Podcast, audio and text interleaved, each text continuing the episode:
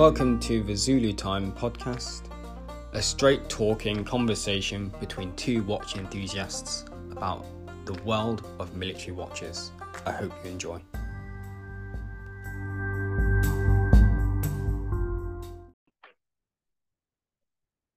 Hello, and welcome to episode 81 of the Zulu Time podcast with your host, Dan from Timely underscore moments.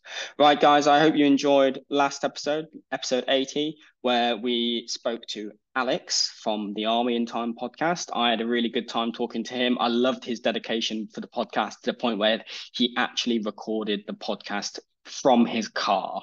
You know, I think that's dedication to um, coming onto the Zulu Time podcast. I think it's also a dedication to um, getting together across this, obviously the, the watch fam, for want of a better expression. Um, and also, if you don't already follow Alex, obviously go and follow him. He's a good bloke. Um, today's episode is another inter- interviewee episode. I finally managed to get him onto the podcast, and I'm actually really excited about this one because I've known uh, this individual for a good few years. I think it's coming on five years now um, properly that I've known him. Um, and it's taken me two years to get him onto the podcast because initially he was like, no, I'm not like into the, into the idea of doing this. And then I've managed to coerce him because, you know, I don't give up. And I think he's got a really interesting story within the watch fam.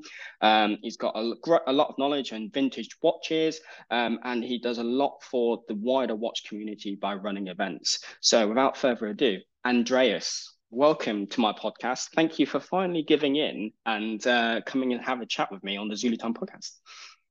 Always a pleasure, Daniel. You look. It just didn't happen. you look slightly nervous about it. We missed I, each other a few times. Yeah, yeah, you look slightly nervous about it, but I'm sure it'll be fine. It will be good.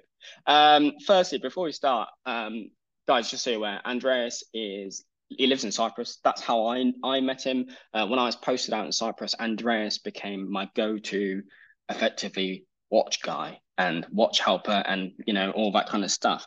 Um, so Andreas is over there. Um, bro, is the weather still as good as it was when I left, or has it got hotter? Thankfully not, but it's still in the low forties. You know, we're looking we're looking forward to a little bit of cooler weather next week. Oh, see, you say a little bit of cooler weather, but it's still only going to be about 36 degrees. When I got back last weekend, bro, I, I was I was That's cold. not bad for us. yeah, no, I was cold when I got back last week. Like, really? I, yeah, yeah. Like uh, you know, the difference between 36 and going back down to about 22 was a little bit of a shock. I thought, oh, this is you know, it's noticeable. Um, but yeah, no, I I also i also obviously look forward to so i'm coming back out to cyprus at christmas. I'm looking forward to that.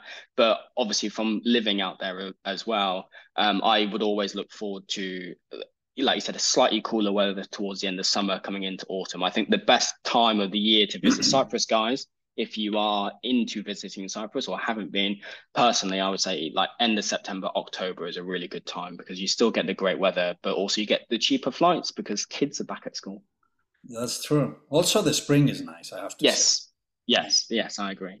Um, Andreas, um, before we get into all things local time, all things world time, and all things Divers Watches Facebook group, um, we have two traditions on this podcast. As with every watch podcast, it's you know it's it's normal. But what watch do you have on your wrist today?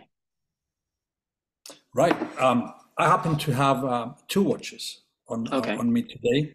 On my uh, left, I have um, my uh, daily this week, which is a Ralf Tech Mediterranee. It's mm-hmm. uh, a WRB um, uh, model that we issued with divers watches in 25 uh, pieces. Um, I think it was now three years ago. Mm-hmm. And um, uh, mine is number one of 25. Um, and on my right wrist, I have an automatic um, chronograph, mm-hmm. which is a customer's watch. Actually, um, he brought it in yesterday, and uh, he told me it needs a service. Mm-hmm. So as I do most times, I wear it a little bit for at least a day because I want to get a feeling of you know, has he been winding it, or yeah. you know, is he one of the guys that says, "Oh, but it's in, it's an automatic, doesn't need to be," you know? So I'm I'm I'm giving it a, a test a test yeah. ride. Let's say. So nice. and that's uh, Jean Richard, by the way. Okay, I've not heard of it. Used Is to it be owned, used to be owned by Girard Perregaux. Oh, okay. Yeah, I've heard of Girard. Nice. Uh, it's uh, actually the full name, and that would be interesting to you, is Daniel Jean Richard. D- I never knew that. Yeah, DRJ. Look them up. Mm-hmm. Nice yeah, I will do. I will yeah. do. I'm going to note that down now. Um, so um, it comes with no surprise, guys. Uh, the watch that I tend to wear is, you know, I I have a large amount of watches, but I tend to only wear like a small amount of them, and they come up quite regularly in the podcast, but I am wearing an Elliot Brown. Um, the reason why I'm wearing an Elliot Brown is because at the time of this recording, I'm due to go to the Elliot Brown boutique launch. Um, and obviously, by the time you're listening to it, the boutique launch has happened and I've had a great time. Um, but I'm wearing my Elliot Brown Beachmaster, which is their latest watch, which is obviously the um, GMT movement with the patent timing mm-hmm. bezels on it, which obviously allow you to use that movement to count down 12 hours, count up 12 hours, um, count down from 60 seconds and 60 minutes, um, whilst displaying two time zones at the same time, all passively without having to press any buttons or fiddle with anything. So it's a really clever watch. Um, it wears really well for such you know a compl- effectively a complicated watch um, and a complicated dial because it you know you do have to kind of like get used to looking at it but actually the way they've designed it is still not too it's not overly cluttered um, but it wears really well. It's 41 mil and i absolutely love it. So um, that's the watch that i've got on my wrist today. Um, andreas so you've been in watches a very long time right? Like you know, um, you've got a lot of knowledge um, through being a vintage dealer, through dealing with servicing and all that kind of stuff. But from my mm-hmm. time in Cyprus, um, basically you're the, you know, that from my knowledge in Cyprus, you're effectively the only person who does this, you know. Um, but also from my time in Cyprus and conversations I've had with you, like watches are a very small subset of like Cyprus and the Cypriot culture. What made you decide to, well, well basically, what attracted you to watches in the first place? A couple of things. Um, first of all, I, I, remember when I was uh, going off to study in university, you know, I remember my dad taking me around and um, uh, buying a couple of things, you know, uh, that, that was back in the uh, in the mid 80s. And, mm-hmm. um, you know, I was going to study in Switzerland. Yeah. So I had to go shopping for a raincoat, you know, mm-hmm. yeah. because we don't have raincoats here in Cyprus. No. You, know? You don't have rain. In, you, you rarely have rain in Cyprus. so he took me out shopping and, you know, he bought me a raincoat and then we went to buy um, a typewriter. Back then, it was just when, you know, um, computers were starting to get commercialized. And I, I, mean, I remember learning about computers in high school. And, you know, we had a couple in the, anyway. So we, he bought me a typewriter that I had to take with me to university. And he gifted me a watch. Mm. And um, wasn't, you know, for, for me back then, it was a wonderful watch. It was a Timex. Yeah gold plated, you know, nice Arabic numbers all around, and uh, a dress watch. I really, I, and I used to, I, I, kept that watch up until about 10 years ago um, mm-hmm. when completely stopped working, you know. And um, so I, I had a watch from, you know, quite a young age, well, young age being in my teens.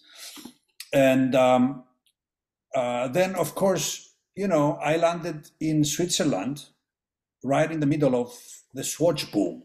Mm-hmm. You know, and I remember every, you know, we used to save a little bit of money, and um, eh, you know, all of us had three or four swatches here and there. Mm-hmm. Um, the other thing is, um, of course, that wasn't my, my first watch that my dad bought me. My first watch, I bought it for myself because I started um, learning how to scuba dive mm-hmm. at the age of 16. Yeah. And back then, there were no, you know, fancy consoles and uh, you know computers and everything. You had your you know your depth your depth gauge and uh, your depth gauge and your and your trusted computer and I mean um, watch. watch. Um, and uh, I, I, don't ask me what brand it was. I don't remember. It was a mm-hmm. quartz black PVD watch. That's all I remember about it. and it lasted. It lasted for a few years until I got my next watch while I was in university. Uh, uh, uh sorry, while I was I was working in in New York after my studies, which was uh, a Citizen Aqualand. And back then, those were the watch to have. You know, they were big. They, you know, they had multiple crowns. They did this and that.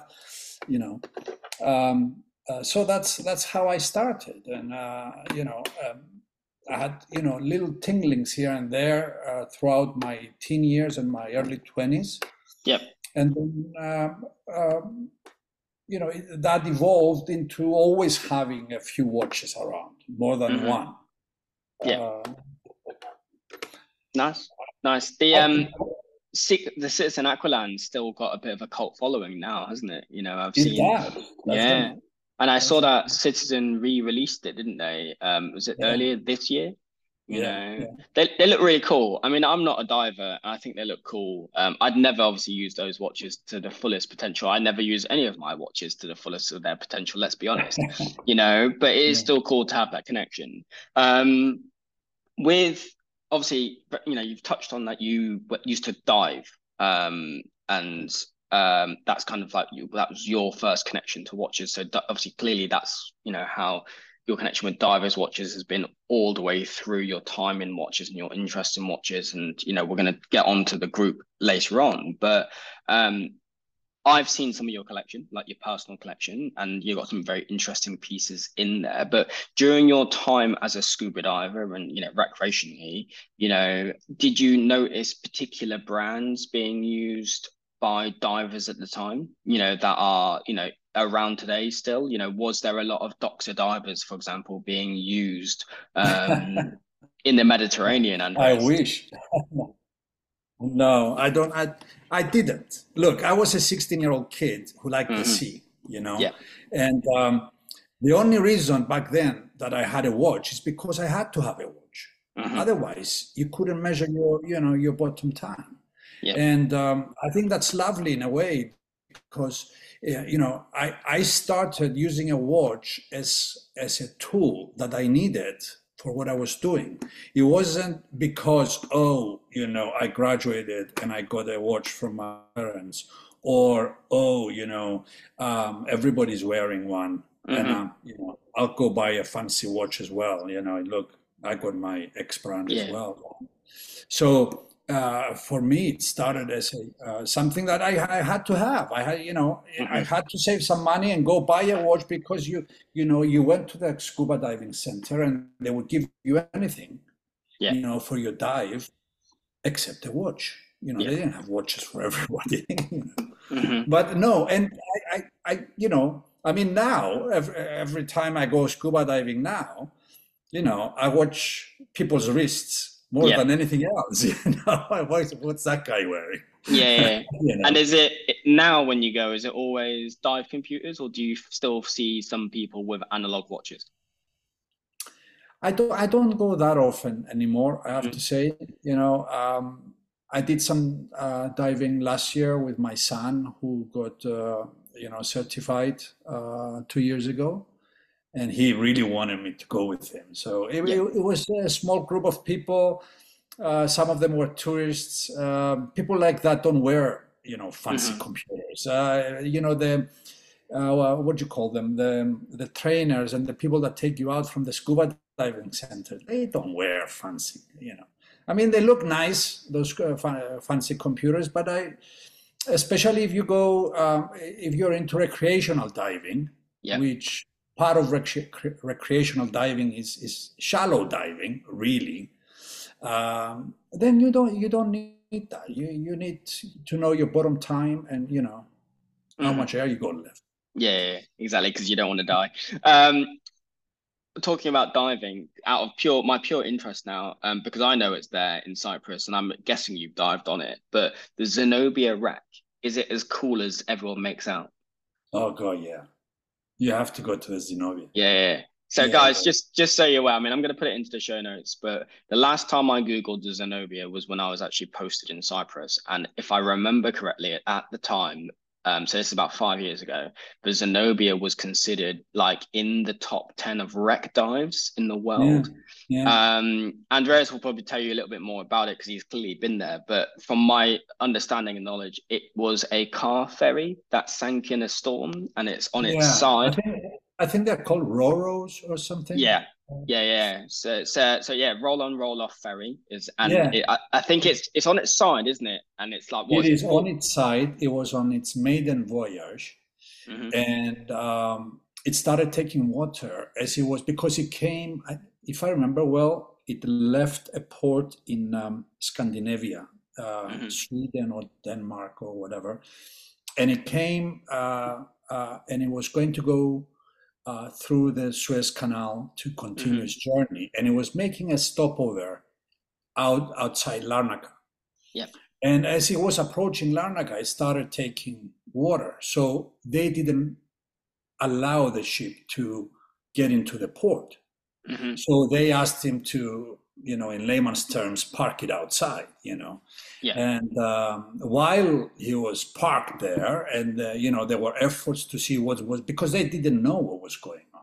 Yeah. Um, it, it, you know, it took a lot of water, and it went on inside. There's a term for that. I forget that. I forget it yeah. now. And eventually sank. You know. Yeah. And it was brand new mm-hmm. loaded with uh, cars, and uh, you know, I, I, think there were a lot of trucks on it. You know, mm-hmm. don't expect to see any Porsches down there. You know, I think it's mostly, it's mostly trucks. Yeah. Um, and it was, of course, it was in perfect condition, and it mm-hmm. landed. Um, I mean, it landed. It um, it sank at around. Uh, I think it starts at 24 meters. Um, okay. Uh, that's when you first get to it. Um, and it's it's very close to to the shore. I mean, you, mm-hmm. you can't swim to it, but you get uh, you get you know um, you, you, can only go there as an organized dive. Yep. Uh, so the the the center will you know uh, take you on a boat, and it's maybe a seven minute or five minute you know yep. right there, and uh, it's beautiful, crystal, mm-hmm. crystal clear waters. I mean, nowadays i mean i went i went when it was still a young wreck you know yeah. it wasn't it was it was a clear wreck but there was no much not much sea life yet. Yeah. Yeah. Now it's amazing. Amazing. Yeah. the, the, sea life that developed uh, on that wreck is amazing yeah, I've heard it's fantastic. I've seen photos from friends of mine who are dive instructors out in Cyprus still. And yeah, it is something that I just need to man up and pay the money to just go over it. Like I said, I'm probably I'm never going to go in it probably clearly because I'm not that level. Um, but even just to see it and look down on it would be cool enough for me. Um, yeah. But yeah, um, interesting, interesting fact about the mm-hmm. Zenobia. Mm-hmm. Uh, one of the watches we issued as um, the Divers Watches Facebook group because we always have tried to have a twist, you know, a story about our watch. one of them is called the Zenobia. That's cool. And uh, we did it uh, uh, with Carlos in Portugal, um, and uh, it's got it's got the Zenobia um, image on its back. Of course, the model is called Zenobia, and it's also got the GPS location of it on on the back. That's cool. I, th- I think we made 200 or 300 pieces it was uh, really nice, really nice watch. That's cool. That's cool. I didn't know you did that one. Um, grab one if you ever find one. I will. I, well, I'll ask you to keep an eye out. Easy. Uh, so, Andreas, talking about very quickly, talking about obviously your personal collection and other things within watches. Obviously, Doxa has featured very heavily in your own collection. And I know there's a few guys in the audience, so it is a bit of a loaded question because I know they want to know your opinion on Doxa and and all that kind of stuff. But uh, effectively, yeah, what what do you like about Doxa? What Doxa watches do you have in your collection, and what do you think of modern Doxa compared to the more vintage pieces? You know, are they comparable? Hmm. Well, that's an interesting question. Uh, well, what what I like about Doxa, what drew me to Doxa. Um, in one sentence, I think it was uh, its association with uh, Cousteau. Mm-hmm. Uh, as a young lad, you know, I used to one of the things we used to watch back then was the the Cousteau you know, show, let's call it. Uh, and uh, I loved that. I, as a matter of fact, one of the, uh, you know, what I wanted to study was uh, to be a marine biologist. Mm-hmm. And uh, I never made it. You know, I wasn't a, you know, uh, a very good student, didn't get my results. and I, you know, you don't become a marine biologist just by having a PADI certificate, you know, for uh, yeah. even as a, dive master. Uh, yeah. So I didn't I didn't make it, but back then I remember, you know, I remember this is the 80s. You know, there's no internet, there's no YouTube, there's mm-hmm. no you know podcasts or whatever. All you have is a couple of magazines at the local store, and um, you know, you guys had I don't know, BBC One and BBC Two, and we had yeah. CYBC One, and that yeah. was it. You know, so I looked forward to uh, Little House on the Prairie and Cousteau, and you know, that was it, dude. You know, there was nothing yeah. else. Now you got Netflix, and you know, yeah. six six remote controls. You know. anyway, so you know, eh, I, I that was my passion Like, you know, I mm-hmm. like the sea. I was born in an island, of course. I live here. You know, we as kids we spent a lot of time in the sea. You know, and um, I guess I saw I saw that as a way to as something that I could dream to do uh, professionally, but it didn't happen. Mm-hmm. But that was that was you know I remember doing a little bit of reading because um, I used to um, um, to uh, one of the, my dad gifted me.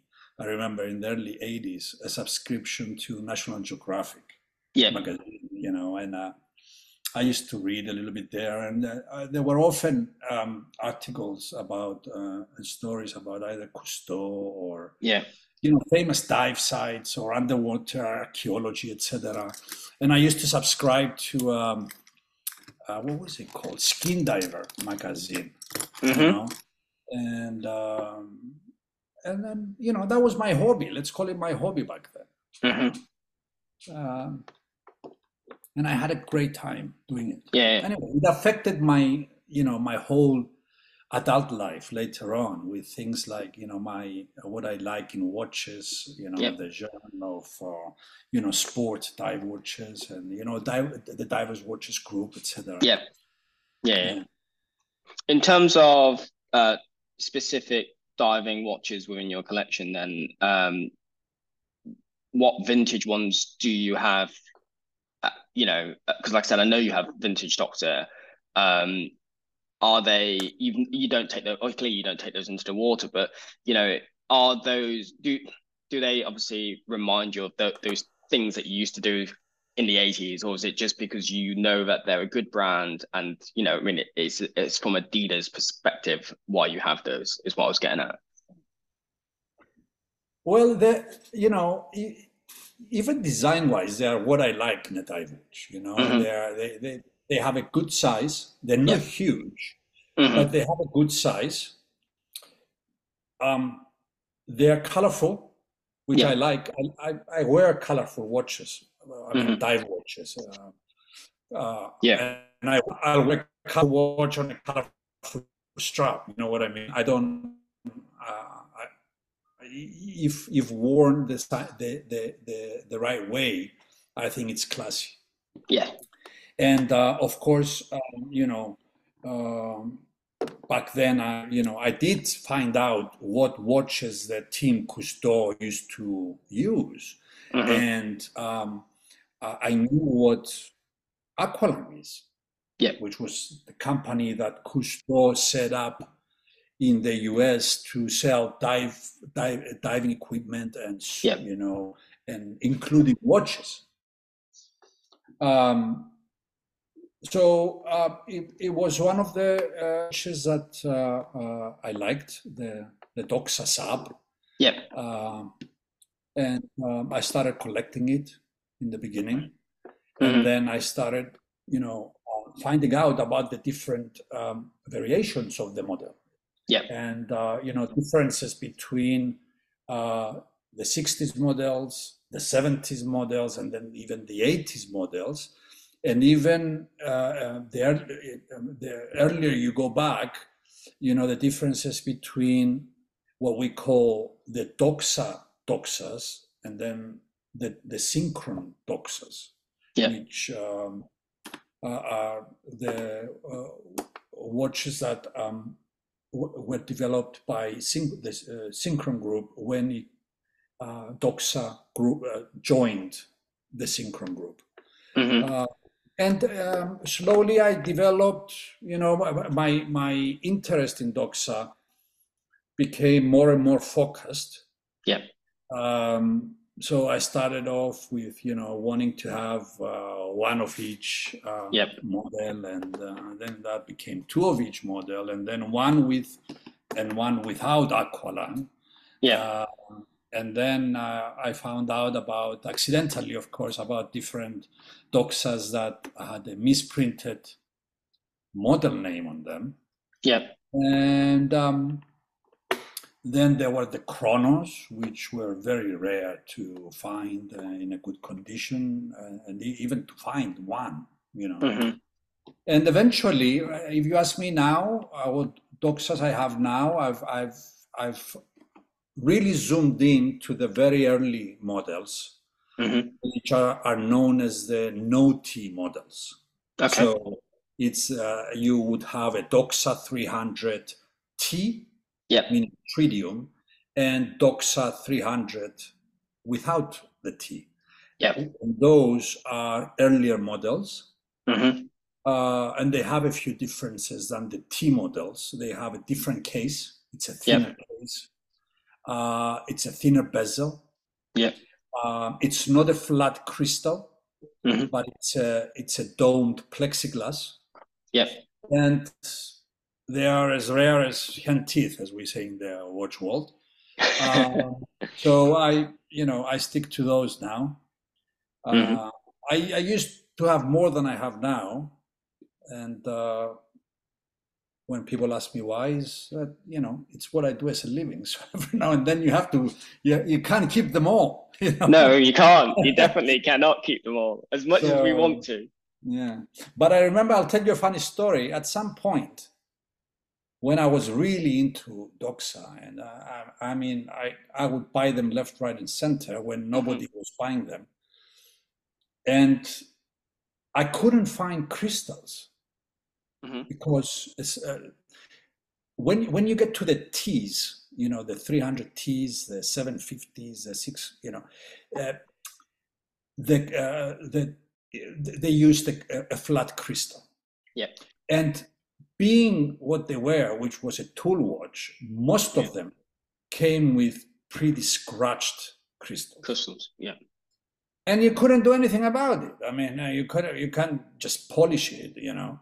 Mm-hmm. Uh, it, it, won't do. So um, uh, in the beginning, I knew where to buy some crystals, and then the, I, I, knew this guy in France, and um, uh, he had a few, and I, I bought them all eventually. And then at some mm-hmm. point, I didn't have any more. Mm-hmm. And uh, well, I had a couple which I had kept with my watches as spares. Yeah. So I thought to myself, what do I do now? If mm-hmm. I want to continue this, I have to have crystals because uh, yeah. you know when you when you um, repair or or, or uh, put a watch through a service and it's a vintage one, when you change the crystal, it makes all the difference. It does, know, yeah. You, and, and especially Doxas, they have a um, a very big and thick um, gasket on the crystal.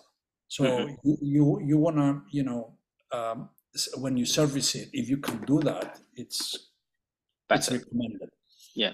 Um, so I had them produced. You know, I I made I ordered 300 crystals. Mm-hmm.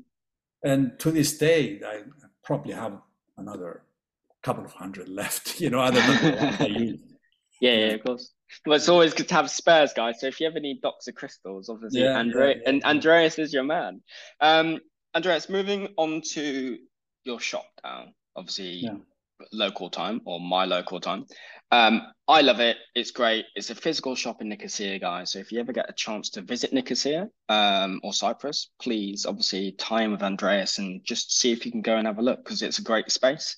Um, but as a shop, Andreas, how long have you owned and run local time? I, I know it's obviously a lot longer than well, I've known you, and I've known you since what mid 2018 properly you know yeah. but how how long has the shop been running? And how long have you been a, a watch dealer as it were? Well i opened the store my first store because it's my second store uh, in 2011 okay. Uh, so it's been 12 years now. Um, i did I, I should specify because i said earlier i went to switzerland to study. I didn't study to be a watchmaker or anything related to watches. I studied to be a hotelier and i spent uh, you know, my whole career being a hotel manager. Yeah. Uh, so when I uh, retired from being a hotel manager, I thought to myself, okay, so what do I do now? Yeah. So, uh, but by that time, I had a pretty decent vintage collection, uh, yeah. vintage watch collection, you know. So that was my starting capital, let's call it. you know, yeah.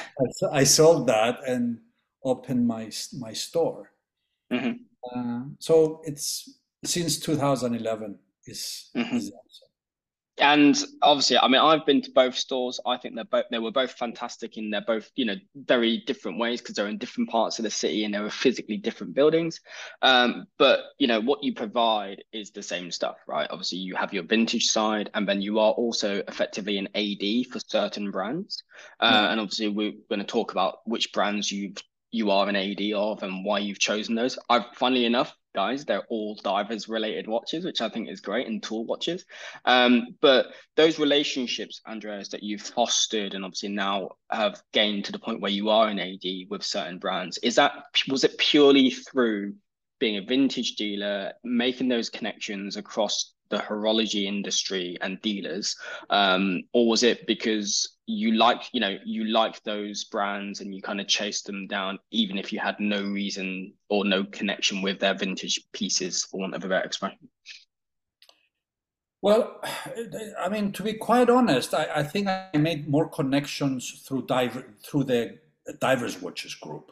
Okay. Uh, rather than being a vintage dealer. Um, uh, mm-hmm. They're a little bit different, the connections you make. As a vintage dealer, you meet more vintage people. Yes. Uh, you know, you're, you're not going to meet the guys from Sinn or the guys from Squale or the, you know. Um, but through the Divers Watches group, mm-hmm. I met a lot of brand owners, a ton mm-hmm. of brand owners. And um, then after that, you know, um, when I decided to um, start having a few uh, new watch, modern watch brands uh, in my store, then I, you know, I, I, I could pick up the phone and call people, you know, because yeah. I had met them, and I had yeah. met them because they, you know, uh, they helped us with divers watches, and we helped them you know, yep. uh, when they wanted to promote something or whatever. Um, and I could, you know, a lot, a lot of the brands that I I have and I sell in my store now are brands that affected me. You know, had an effect on me as vintage watches. Yep. For example, the Squale brand, yep. or the ZRC brand, or the Sinn brand. You know, uh, mm-hmm. so yeah, uh, some of the brands um, are, you know, are brands that meant something for me from my vintage um, dealings. Hmm. And um, what, just so obviously the audience are aware, because obviously they can't see, they've not, not all of them have obviously been to the shop, but what brands other than Sinn, obviously we've mentioned Sinn, we've mentioned Squale, but what other brands do you obviously represent, as it were, as an AD? Well, um, as an AD, uh, I, I, represent Boldr. I mm-hmm. represent Formex.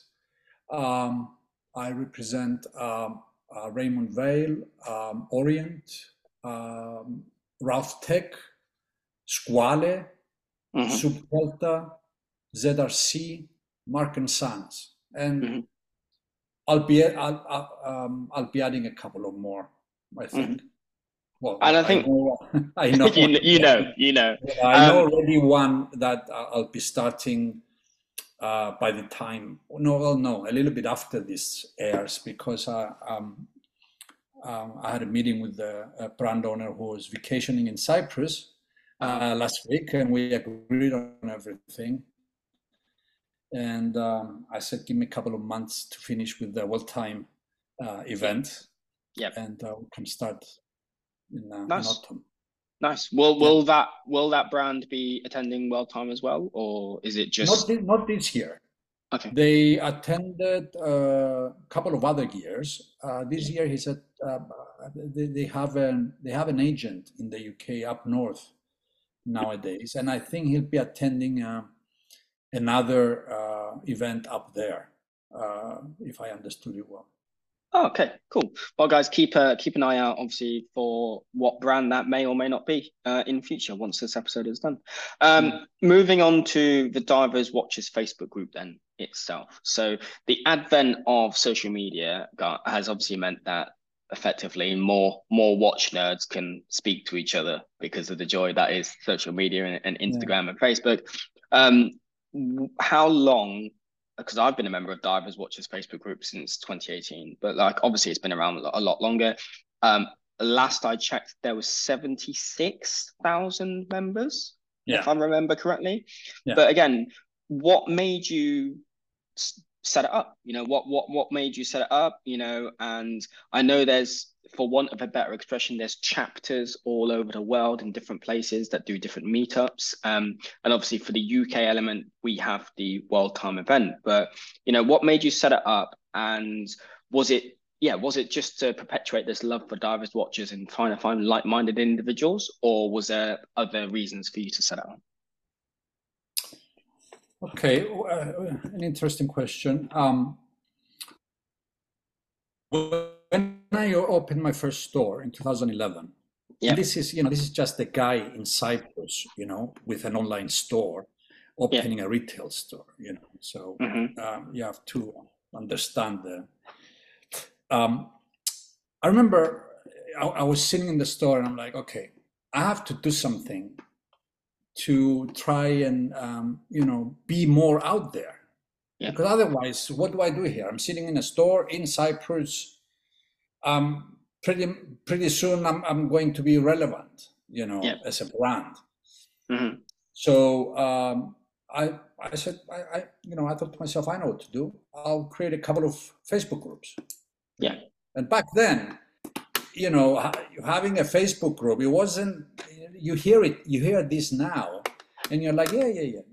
There's like a gazillion groups on Facebook now. Back then, I remember it was um, other than us. It was uh, what was the name of the?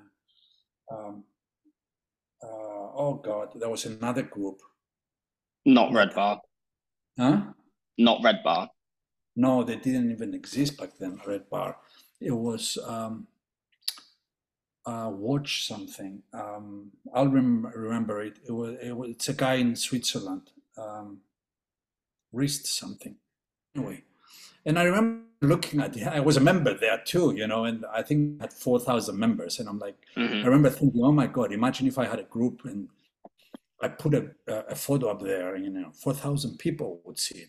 You know? yeah, yeah. So I remember in one afternoon, I thought to myself, okay, I'm going to make a couple of, a couple of them, a couple of yeah. groups. So I thought, you know, and, and this, I was affected uh, you know, by what I was dealing with as a vintage dealer. So I, I said to myself, what are the type of, of groups I, I sell? Yep. Well, I sell divers watches. Yep. I sell chronograph watches. Yeah. I, I sell um, pilot watches. Yeah. You know, and um, uh, I added a couple of more. One of them was, of, of course, vintage timepieces. Yeah. And um, celebrity watches. So in one afternoon, I created five Facebook groups. Yeah. And after that, you know, I used to um, use them all every day and make my posts and, uh, you know, uh, and, but the market took off over after that and mm-hmm. you know more, some of them like divers watches grew much faster than any yeah. of the other ones i mm-hmm. think the the second largest group i have now is chronograph watches with yeah. 15000 members it's um, but nothing i mean 76000 i could never even dream about that no and uh, especially with a group that we're not an open group we're a, a, a private group Yes. Yeah. You have to ask to be, um, you know, admitted. And yes. trust me, not everybody gets in. You yeah. know, because the, the bigger you get, the stricter you you have to get. You know, because that's a lot of people. It is a lot of people.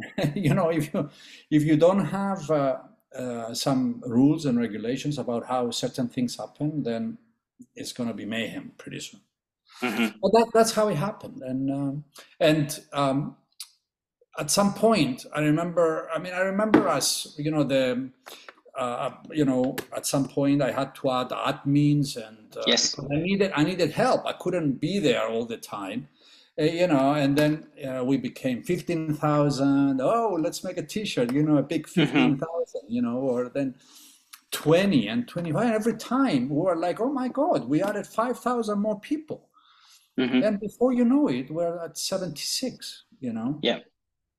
Yeah. And but I, I, I if you allow me, I'd like to take a little moment here mm-hmm. and thank all the brands that helped us to achieve yeah. that. Because if it wasn't for them, uh, we probably wouldn't be where we are now. Yeah. Uh, I hope that we manage to help as much even half as much as they helped us. Yeah, yeah. No, I, I, I think like you said, it's the the the relationship that you and the group have with the brands. Like you know, from my experience of going to the physical events, you know, and we're going to talk about World Time in a moment, but like it's a friendly atmosphere. It's uh, it's it's it's a really good atmosphere to be in, and like you can tell where the brands you know can really do connect with effectively their future you know customers their client base and all that kind of stuff. And i think it is really great to see that you know form. Yeah. so i can i can see why you know you, you, know why you would thank them. I mean also i suppose you should also you know we should also probably thank their the, the group's admins because i know uh, one particular admin is always busy and absolutely loves it. Um so a bit of a shout out to colin because he's always busy around this time of year trying to organize the uh, world time event. Um, Big Colin. shout out uh, to He's him. our senior admin. Mm-hmm. Uh, he's just old. We tell him that. You know, he's just old. Yeah. And, uh, so we make him senior. You know. yeah, he's a good bloke. yeah. and you know the admins, uh, the admin group we have now. Yeah. It, I, I think we've we've been the same admin group for at least the past I don't know six seven years. Nice. You know, we we're just friends you yeah. know and we wake up every day and we go in the chat and say hey guys how is everybody doing etc and yeah. um, love everybody you know they've been there uh, in good days and in bad days mm-hmm because that's it, isn't it? At the end of the day, and I've said this on multiple podcasts, multiple yeah. people across the, you know, individually and across the watch fam. I've always said that we come for the watches, but we stay for the people. I think that's the best way to yeah. describe uh, describe this weird weird hobby you know.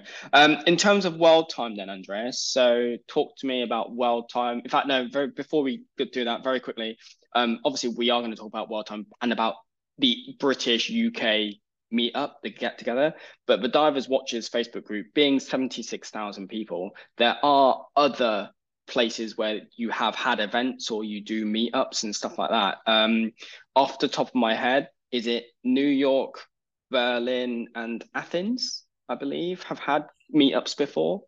Oh, we've many more than that. I mean, yeah. we, we did in Singapore, we did in New York, of course, we did in Zurich, we did in Munich, uh, Paris, um, Cyprus, of course, Greece, mm-hmm. uh, Berlin, um, pretty much everywhere um, I was going on holidays.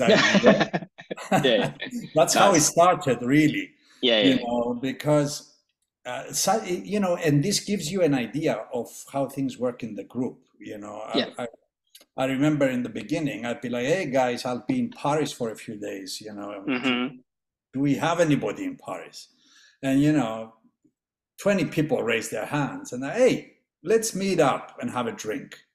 You know, mm-hmm. and um, uh, one uh, one brand owner uh, in Paris said, you know, why don't you guys come over to my boutique and we, you know, we'll mm-hmm. have a drink and then we'll go have a pizza next door or whatever and that's how it started. So every, everywhere I was going, I was like, "Hey guys, I'm there next week. Is there anybody around?" And we we'd make, you know. Plans. But then then these started getting bigger. I mean, yeah. Uh, I remember, for example, when I went to Singapore and we we it it, it coincided with um, a release of our um, our Zelos watch back yep. then. Um, and I mean, Singapore is by itself a huge watch market. Yeah, yeah. Uh, you can't imagine. I mean, it's a small place, smaller than Cyprus, but mm-hmm. everybody loves watches there. You know. Yeah. And what you know, what was going to be a you know a small get together, you know, we ended up having a few dozen people coming to uh, yeah, the event that we organized, and uh, you know we used that event to, uh, and um, you know Elshan gave out the watches to everybody that had bought one in in uh, Singapore, etc. And then yeah. we had a, another big one in in New York. Yeah, in New York twice. Mm-hmm. Um, you know, to the place to to the point where we had to actually start renting uh, venue.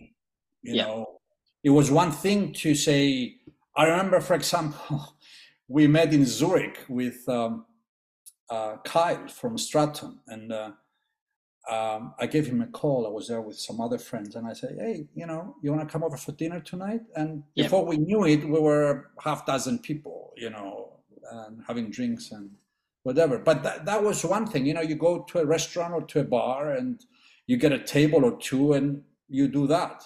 But if you know there's 50, 60 people coming, yep.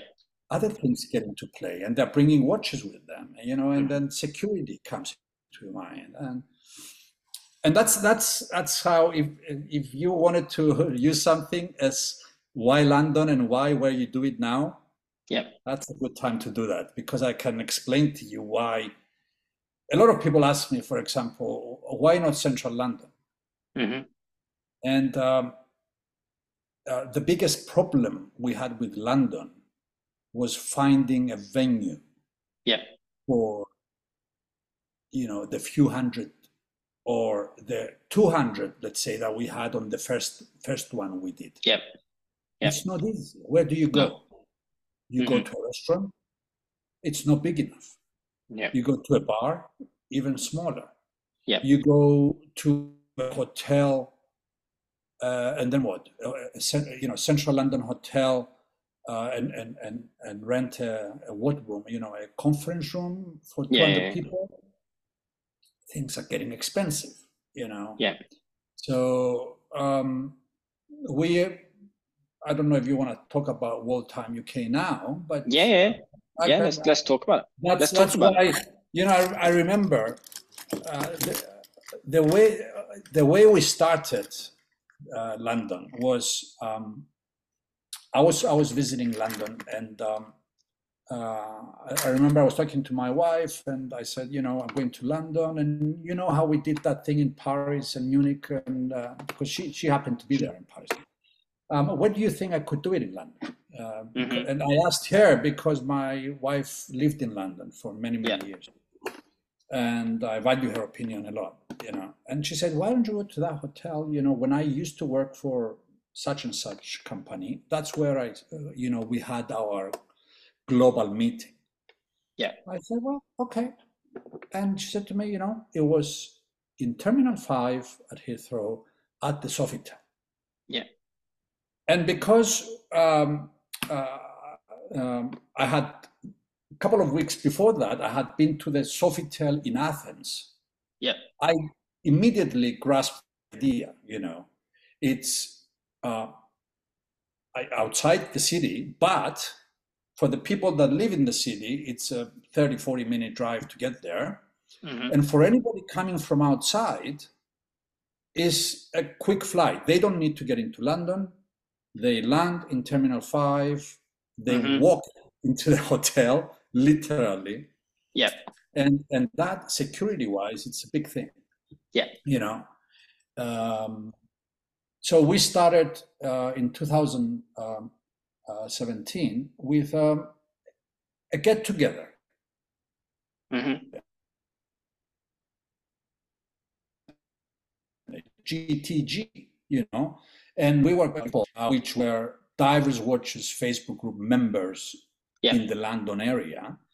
And basically, Colin called the hotel up and said, "Hey, you know, can we, can you book for us, you know, uh, a few tables in your bar for 30, 40 people?" Yeah. And uh, then when we announced it in the group, and we, you know, we made a, an event page, etc. Then we got a couple of calls from uh, a, a, call from a couple of brand owners uh, who said, "Hey, I'll come and join you guys, and you know, have a drink and whatever. And can I bring some of the watches with me? You know? Yeah. And if I do, can you arrange for a little table for me, etc." Mm-hmm. And uh, then we had another guy, a, a member, very dear friend, who said, you know, I have one of these. Uh, can I bring my time grapher? And mm-hmm. if anybody wants to do, test their watches, I can do it for them. I won't charge, he said. Yeah. So, so we went back to the hotel and said, hey, we need a couple of tables. it's interesting for you. The third, the third table there was Bremont. Oh, really? Yeah, it was Bremont. It was Clemens Helberg from Germany. Yeah and um, my friend who came with his time grapher. That was the first get together. First one. We, had. we yeah. had two brands and a guy with a time grapher. Nice. and it and it's and it's grown exponentially now. So um, obviously this year's event, how many roughly off the top of your head? I mean, I know you have the information, but you know, um, roughly how many brands are attending this year?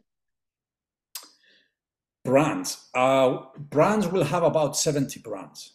Um, so you've grown from two brands and a time grapher to 70 to 70 brands in yeah. what so 2017 in six years yeah that's mental absolutely uh, mental it is i mean we uh, we we moved from the bar mm-hmm. to um, a second bar that they would open only for us yeah you know and then from that we moved to another part of the hotel which yeah. you know it, you've seen it. Um, yeah, And now uh, we have nowhere to go. I mean, mm-hmm. it takes, it takes, last year we had uh, 50, I think we had 52 tables, if I remember well.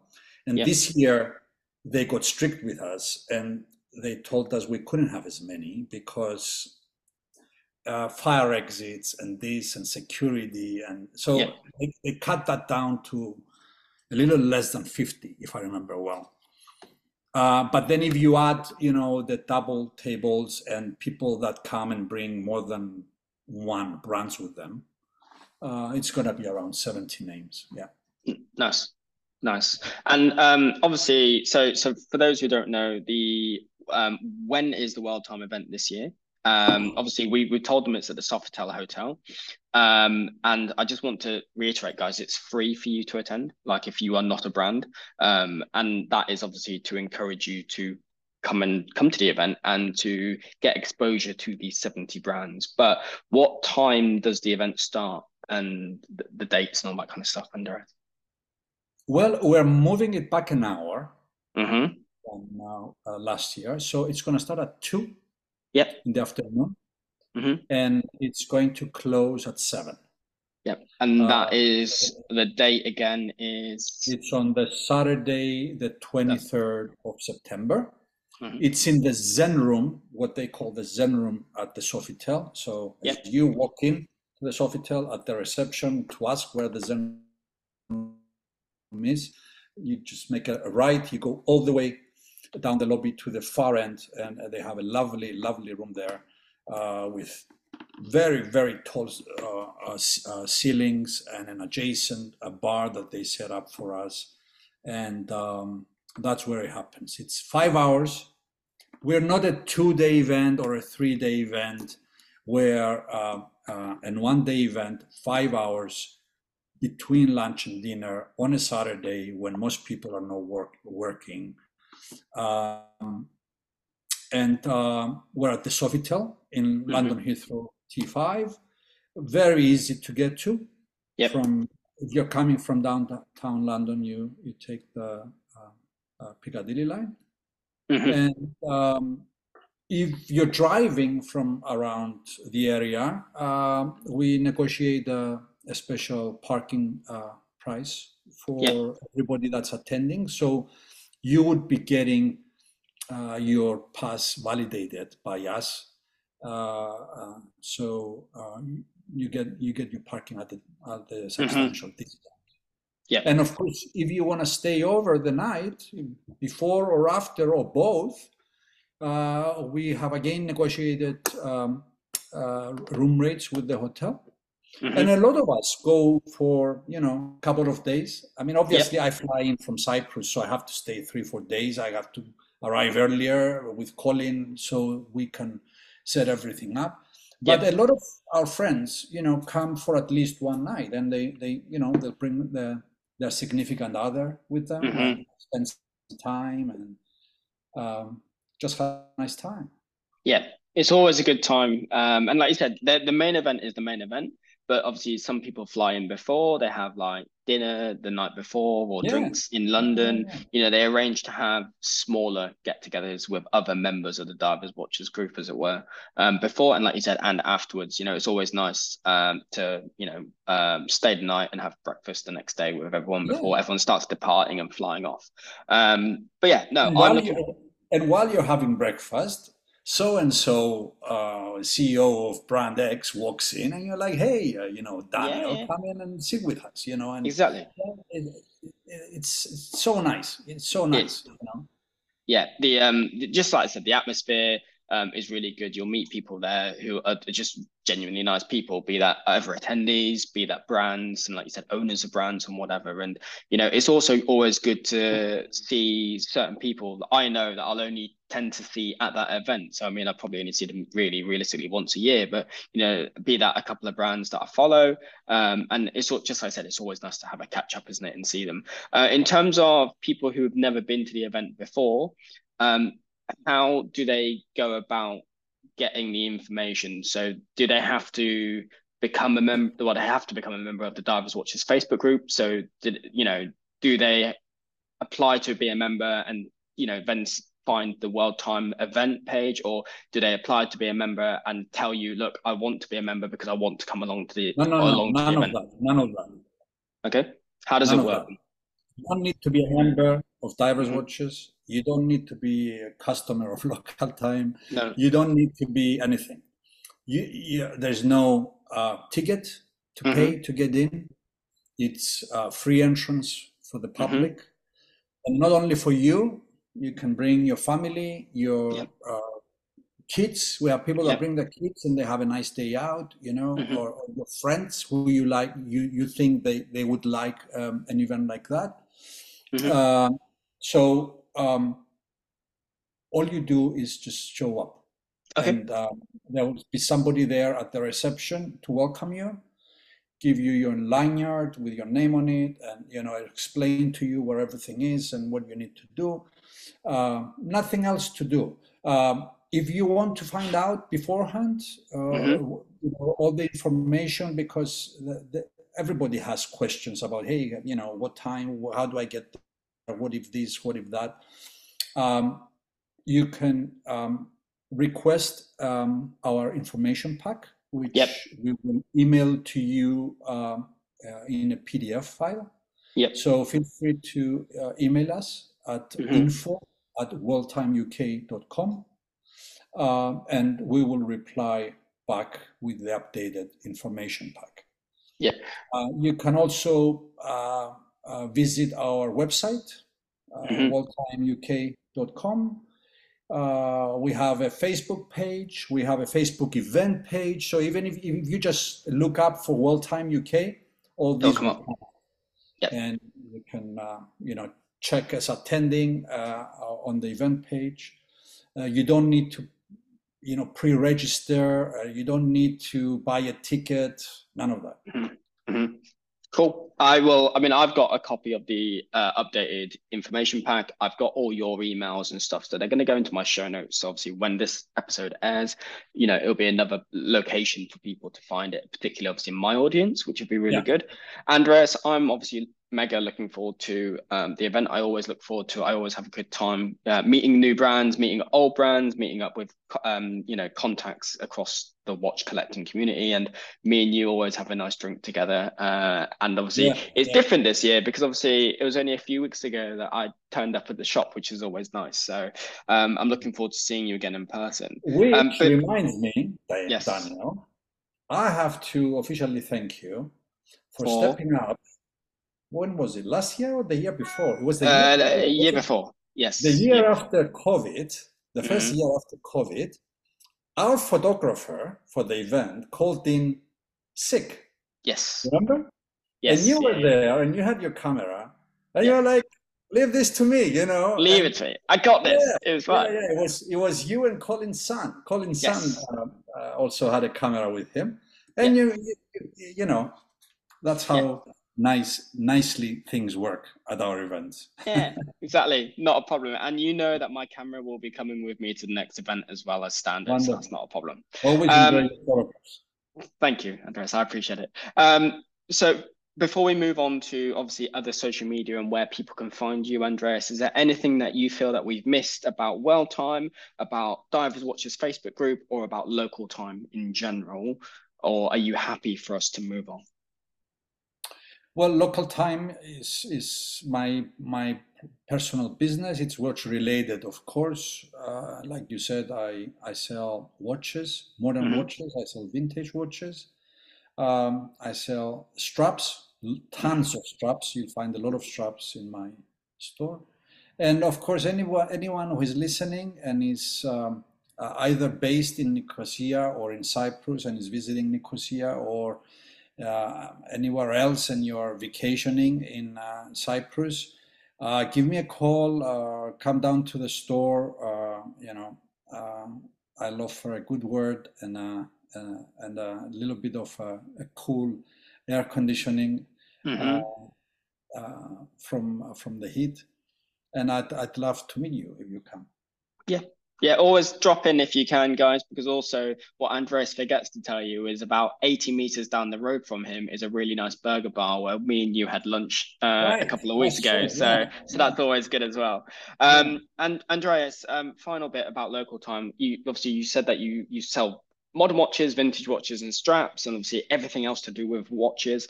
Um, mm. But you also offer servicing, don't you? Um, I felt I, that was important. Well, I do. I do for for not not for everybody. I have to admit, you know, okay. because if I open that up to everybody, I I, I, I wouldn't be doing anything else. But um, uh, for friends and customers, if they need help. Yeah. With um, or even just some advice. Some people yeah. come in and they tell me, uh, you know, I have this watch. What do you think I should take it? And I, I said, well, that watch, if it was me, I would take it to Daniel, let's say. Yeah. Or that watch, if it was me, I would take it to Andreas, you know. And yeah, I, yeah. I, might help them like that, or even take the watch in and arrange for it myself because yeah. I, I do do a lot of watch parts as well. Um, mm-hmm. Especially, uh, I, I, specialize in mainsprings. Uh, yep. Um, I'm sure uh, almost everybody knows what a mainspring is. Yep. If you're servicing your watch, if you're not gonna change the mainspring, don't bother, dude. Don't yep. you know? Don't don't take it through the risk of opening it up just to you know look inside. You need to change the mainspring. Yeah. Um, and um, uh, I've spent years researching and finding out what each caliber, what mainspring each caliber uses, and um, I, I can help with that. Yeah, happy days. Yeah, guys, basically, Andreas is the font of all knowledge for watches, and he's one of my ports of call that I always go to when I've got a problem with watches. And, you know, I'm not about to say that I'm the most expert watch collector because I'm definitely not. I'm still collecting, um, but I like to think that I've got some niche knowledge. But even I take watches and throw them onto uh, Andreas's demagnetizer every time I go out there or onto his time grapher just to see what could be wrong with my watches. And um, like I said, it's always helpful to know someone who can help you, right? Um, Andreas, with your social media then on online, where can people find you and where can people engage with you? Um, be it local time, the, the Divers Watches group or World Time? Well, um, you're welcome to join any of our um, Facebook groups if you haven't already. Mm-hmm. Uh, uh, there, are, there are five groups: uh, divers watches, chronograph watches, uh, vintage timepieces, uh, pilot watches, and celebrity watches. Um, we have um, uh, an Instagram page for the divers watches group Yep. We have uh, an Instagram page for World Time UK. Yeah. Uh, my local time uh, is uh, also has its own Instagram page, and all these also have their Facebook pages. Uh, you can reach me directly on my private uh, email, which is andreas at gregoriadis.com. Mm-hmm. My store is my last name.com, gregoriadis.com. Um, and I'd, I'd be glad to hear from you and, uh, you know, just to exchange a couple of friendly words or offer some advice or help. Yep. Happy days. Right. Um, Andreas, uh, moving on to closing notes. Um, obviously, um, we've discussed closing notes before guys this is the section of the episode where me and obviously my guest basically just give you something else to go um, out and have a look at or try and attend or go down and you know eat drink read watch um, or like I said, it'll be actually a location to go and have a look at. So, Andreas, as you are my guest, uh, what is your closing note for the audience today? Well, um, it was a pleasure and an honor to be invited. Thank you, Daniel. Uh, okay. I don't usually do these things, as you know, mm-hmm. uh, but uh, I, I, enjoyed this very much. Um, thank you again for inviting me. It's always a pleasure. Thanks to everybody who um, uh, listened to us. Um, uh, I hope that you will be able to make it uh, down to um, the Sofitel in Heathrow mm-hmm. on the 23rd. I'll remind you of my of the uh, World Time uh, email if you want an information pack. It's info at worldtimeuk.com. Send us just a brief message or even just write information pack on the subject line and we'll uh, send it immediately. Uh, feel free to, uh, you know, um, uh, come and visit mm-hmm. in Cyprus visit uh, any of the groups on Facebook, uh, the the Gregoriadis store, if you need anything. Um, we do have a little event every uh, at, the, at uh, like at local time every mm-hmm. spring uh, at the end of May usually uh, here at the store. If you happen to have inside to to be in Cyprus, come on in. you will also be able to enjoy some of my friends uh, locally distilled gins, which I know you uh, you like uh, in the UK. Um, his name is Aris. He's my longtime friend and uh, classmate since we were kids, and yep. he runs aristidesdistilling.eu and makes some fantastic locally produced um, gin and whiskeys and vodka and some other exciting stuff. Nice.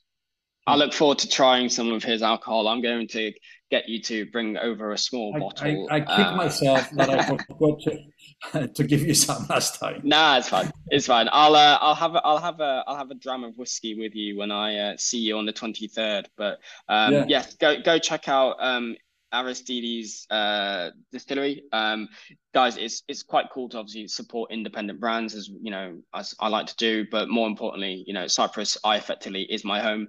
Um, so go check it out because his alcohol is actually made in Cyprus from specific um, like uh, wheats or juniper berries and stuff like that that are you know effectively originate from Cyprus. So go check that out if you know. We, we might also have our next get together there. For, oh, for, as well. Yeah. Yeah. So, so also at, the, at the distillery. So there you go. So also get get yourself to Cyprus in May because then you can go have watches, whiskey, and gin all in the same place, uh, which would be awesome. Um, my uh, closing note, guys, is actually watch related. So obviously at the time of recording, I mentioned at the very beginning, um, I'm due to go to the Elliot Brown uh, boutique launch, which is happening today.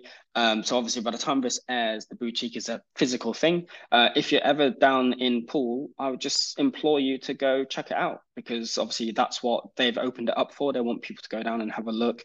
Um, the idea will be that it's a you know uh, a boutique space for you to go meet the brand, uh, potentially have certain meetings if you're into the special projects like I am, um, collect your watch, um, obviously, and have a good time. And also, I think that there's plans for like specific boutique edition watches and boutique edition merchandise as well. So, you know, um, if you're ever in that uh, that part of the world in England and you're into watches and you like Elliot Brown, I would say drop drop in because that's what they're telling people to do.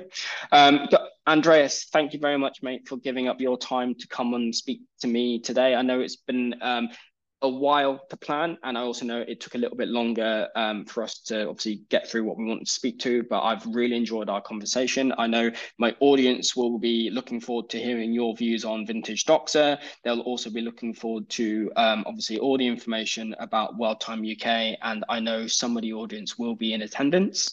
Uh, and I also know that those who can't attend um, are thoroughly jealous that they are not able to fly in this year. But hopefully, maybe obviously next year or in future events, they'll be able to finally come to a Divers Watches Facebook group event. Um, Andreas, I'll see you in a couple of, well, less than a couple of weeks. It's what yes, four weeks, four weeks or so. Uh, yeah. Looking forward to having a catch up with you then.